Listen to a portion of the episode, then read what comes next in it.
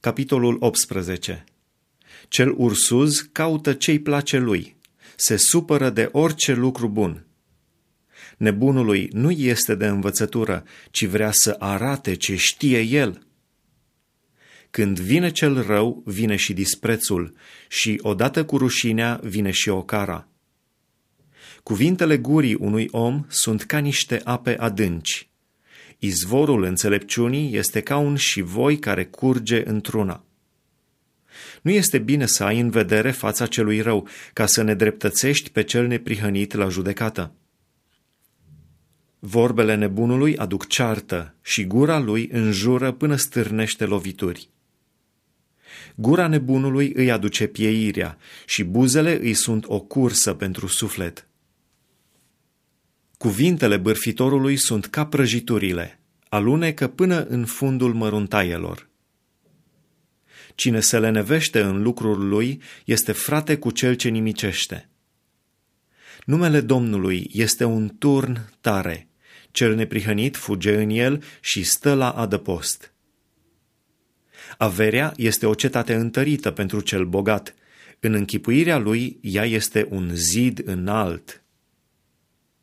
Înainte de pieire, inima omului se îngânfă, dar smerenia merge înaintea slavei. Cine răspunde fără să fie ascultat, face o prostie și își trage rușinea. Duhul omului îl sprijinește la boală, dar duhul doborât de întristare, cine îl va ridica? O inimă pricepută dobândește știința și urechea celor înțelepți caută știința. Darurile unui om îi fac loc și deschid intrarea înaintea celor mari. Cel care vorbește întâi în pricina lui pare că are dreptate, dar vine celălalt și-l ia la cercetare. Sorțul pune capăt neînțelegerilor și hotărăște între cei puternici. Frații nedreptățiți sunt mai greu de câștigat decât o cetate întărită, și certurile lor sunt tot așa de greu de înlăturat ca zăvoarele unei case împărătești. Din rodul gurii lui își satură omul trupul, din venitul buzelor lui se satură.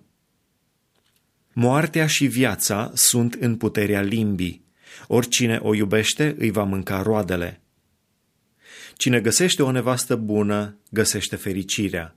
Este un har pe care îl capătă de la Domnul. Săracul vorbește rugându-se, dar bogatul răspunde cu asprime. Cine își face mulți prieteni, îi face spre nenorocirea lui, dar este un prieten care ține mai mult la tine decât un frate.